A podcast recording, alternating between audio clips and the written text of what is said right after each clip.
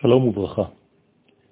כמה אפשרויות יש לגאולה שלנו, של עם ישראל, ולגאולה של כל העולם כולו? האמת היא שגאולת ישראל תיתכן לבוא באופנים שונים. או מצד הצדקות של עם ישראל, כלומר שעם ישראל זוכה במעשיו, בהתנהגותו, בהתנהלותו לגאולה. אופן אחר מצד רשעת הגויים, שכבר אה, התמלאה שעתם. אופן שלישי מצד אה, שתי הבחינות ביחד. הגאולה האחרונה תהיה באופן השלישי, כלומר שילוב של צדקת ישראל מצד אחד ושל שנאת הגויים, רשעת הגויים מצד שני. מה זה אומר?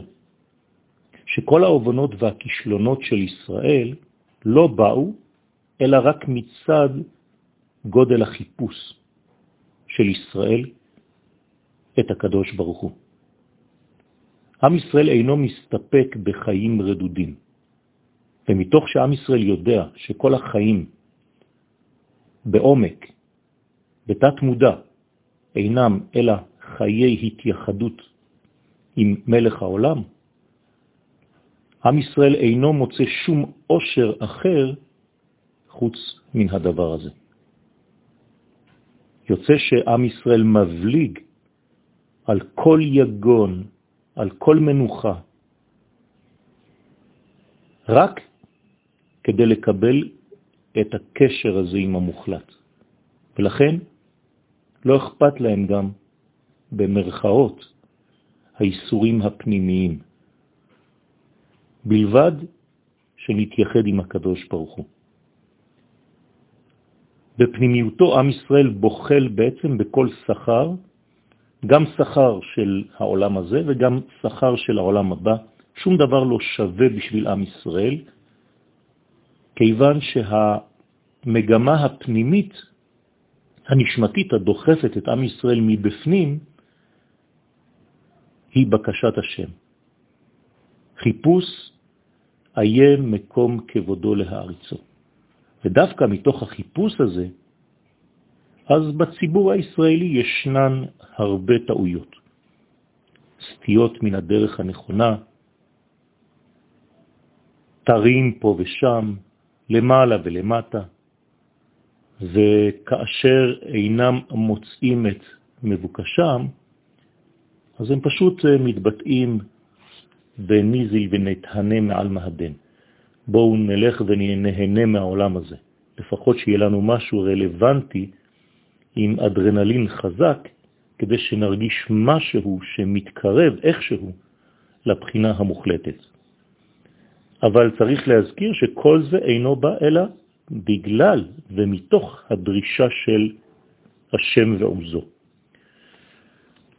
יוצא שמאחר וכל העיוותים שבישראל באים רק מצד אותה דרישה שדורשים את השם, אם נסתכל ממעלה למטה, מבחינת ראייתו, מזווית ראייתו של הקדוש ברוך הוא על ישראל, הרי שמצידו התברך אין על ישראל שום פגם ושום חטא. שכן הכל בא להם רק מצד החיפוש, מצד הנהירה המוחלטת, להיות מתייחדים איתו. הוא יודע את זה. למרות שמבחינה חיצונית זה נראה ממש לפעמים קשה מאוד, עם עיוותים רציניים ביותר, קלקולים. אז נכון, מתלכלכים ישראל בכל מיני לכלוכים של המבואות המתועבים, האפלים, שטועים בהם בעולם הזה, אבל בכל אופן כל הלכלוך הזה אינו מצד החוק העליון. הקדוש ברוך הוא יודע לראות ולהבדיל בין מה שדוחף את עם ישראל ובין מה שקורה במציאות. כי מבחינה אלוהית גלוי וידוע העומק של העריגה של עם ישראל, ומצד הכיוון הזה, מצד זווית הראייה הזאת, עדיין ישראל נמצאים בצדקתם.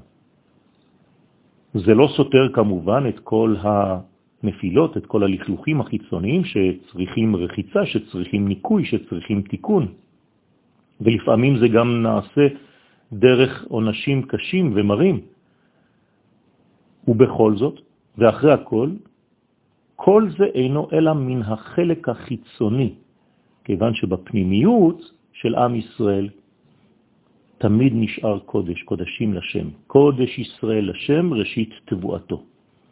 לעתיד לבוא, במהרה בימינו, כשתתגלה הצדקות האמיתית של עם ישראל, ויחד עם זה גם תתמלא רשעת הגויים במלואה,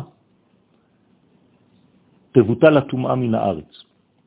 ממילא התנוצץ הדר קודש של ישראל בכל מלוא זוהרו.